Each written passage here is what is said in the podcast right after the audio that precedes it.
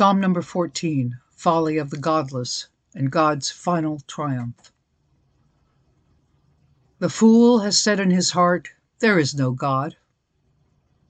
They are corrupt. They have done abominable works. There is none who does good.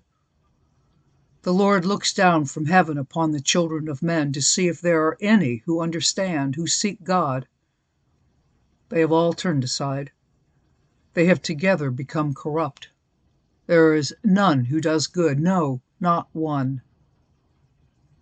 Have all the workers of iniquity no knowledge, who eat up my people as they eat bread, and do not call on the Lord? There they are in great fear, for God is with the generation of the righteous.